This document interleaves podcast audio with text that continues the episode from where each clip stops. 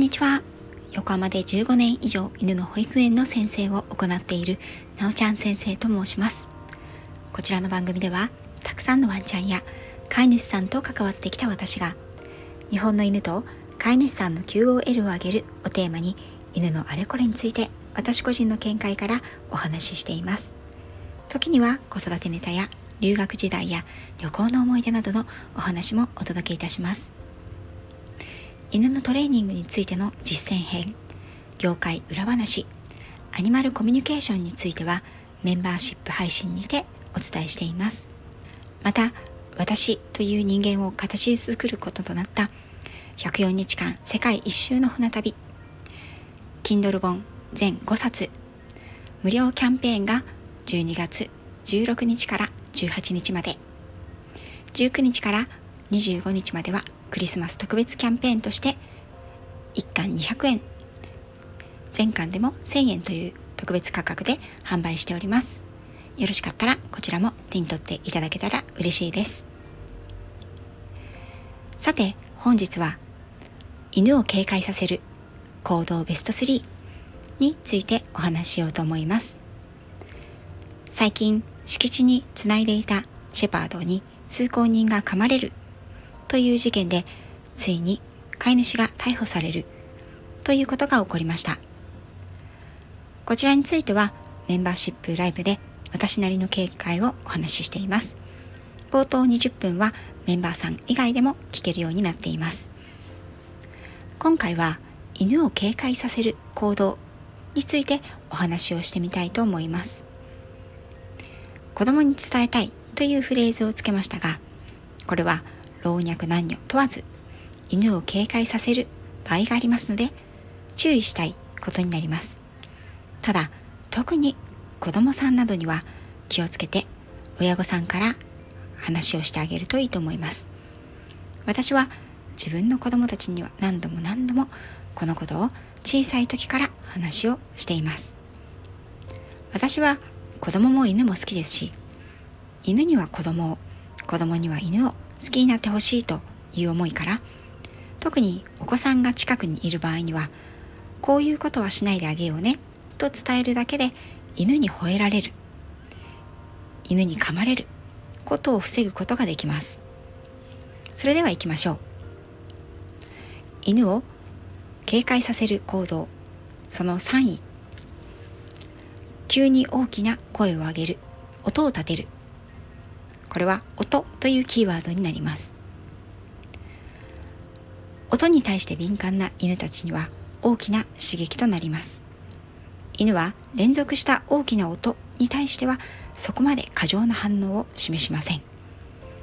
例えば大音量で音楽ライブ動画なんかを流しながら歌っていたとしても犬は知らんぷりで寝ていると思いますが推しのアイドルが出てきた途端にキャーッと飼い主さんが叫んだら何事だと飛び上がることでしょう。もしくは踊っている最中にうっかりリモコンにぶつかってそれを落としてその音がガンとなろうもんならこちらも飛び起きると思います。そう。犬は突然の大きな物音に対しては緊張と警戒をします。それは生き物としての本能でもありますから当然ですね。これは室内だけにとどまらず屋外でも同様に左右します。自分のよく知っているお散歩コースやお庭などでは余計に反応は大きくなります。外ですから急な大きな音はもちろん起きることが想定されますがこれが遠い場合には犬はそこまで気にしません。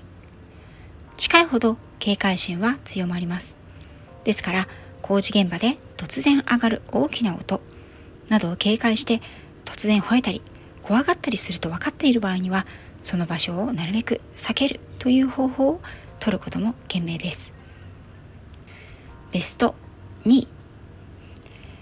急な動き速い動き近い動き。これは動きというキーワードになります。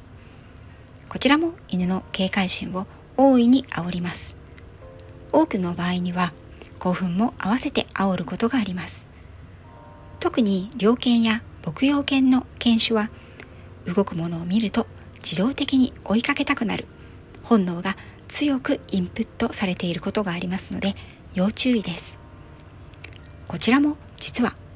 距離が重要です。遠くであればそもそも気がつかない場合もありますが近ければ近いほど犬は追いかけたくなりその動きを警戒します。さらにその対象が自分に向かってやってくる場合にはこれはもう緊張警戒興奮の3拍子が揃ってマックス状態です。よく公園などですれ違う犬同士がリードをピンと張って吠え合ったりしているのを見ると思いますが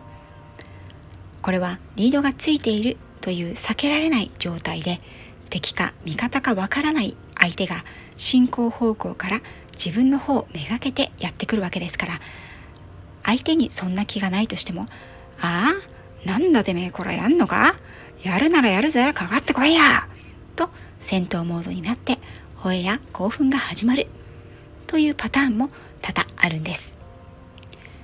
自分のよく知る場所であればなおのこと犬の警戒心は高まります。また通り過ぎるバイクや自転車ジョギングをしている人などにも警戒して声が出て興奮してしまう場合もあります。進行方向から吠えた犬が来たりリードをぐいぐい引っ張ってキョロキョロしながら吠えている対象を探しているような犬がやってきたら私はなるべく距離をとってすれ違う瞬間には止まって後ろを見たりわざとスマホを見たりそんな感じで対応しています。子供と一緒に公園にいる時などは必ず止まって後ろを見て犬を見ないように近くに寄らないようにと伝えています。こういう犬たちの近くを駆け抜けるという場合には吠えられることがあるので注意です。それでは堂々の1位の発表です。犬を警戒させる行動。第1位は突然触る。正面から近づいて触る。後ろから触る。これはもちろん接触ということになります。人間だって知らない人に突然触られたり後ろから触られたり初めましての人が正面からずかずか近づいてきて触り始めたら警戒しますよね。これは犬も全く一緒です。むしろ犬の方が警戒心は旺盛です。その犬の見かけが大きかろうと小さかろうとモフモフだろうとツルツルだろうと変わりはありません。またたとえ飼い主さんであってもアウェイの土地だったり他の犬同士とピリついた雰囲気の中だったり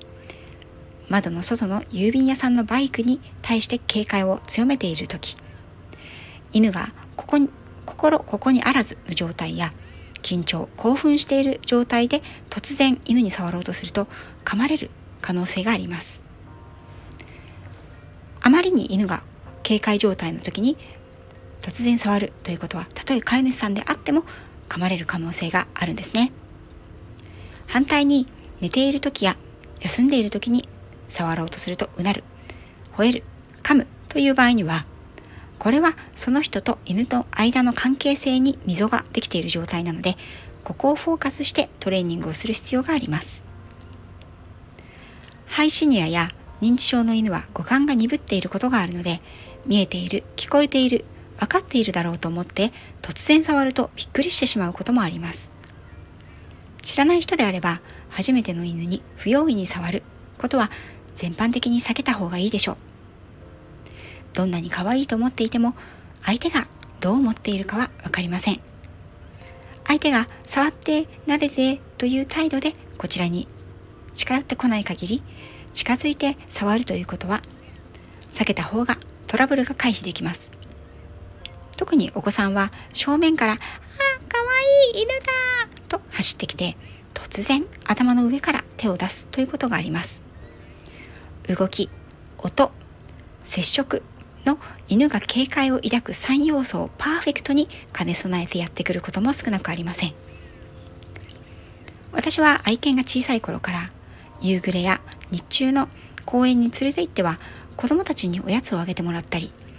正しい触り方の仕方で触ってもらったり子供の出す音つまりこの場合声ですね。それや動きを見せて反応しないということに対して愛犬を褒めるトレーニングを何度も行ってきました。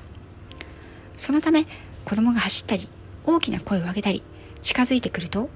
警戒する興奮するということは一切ありませんでしたがそれでも子供たちに頭から触らないであげてねしゃがんで触ってね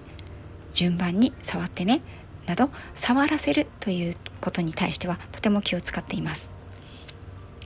もし自分の愛犬が周囲の状況や音に警戒を表しているということが分かった場合には是非飼い主さんは落ち着いて警戒している対象からゆっくりさりげなく犬を褒めながら離れるようにしてあげてくださいね。それだけで愛犬さんは落ち着いてその場を逃れるということもできるんですよ。さて今回は子供に伝えたい犬を警戒させる行動ベスト3お伝えいたしました。こちらはもちろん子供だけではありませんよ。突然の大きな音。素早い動き。そして突然触る。正面から触る。近づいてきて触る。といった接触。これらのことは犬を警戒させる場合がありますのでご注意ください。最後まで聞いていただきありがとうございました。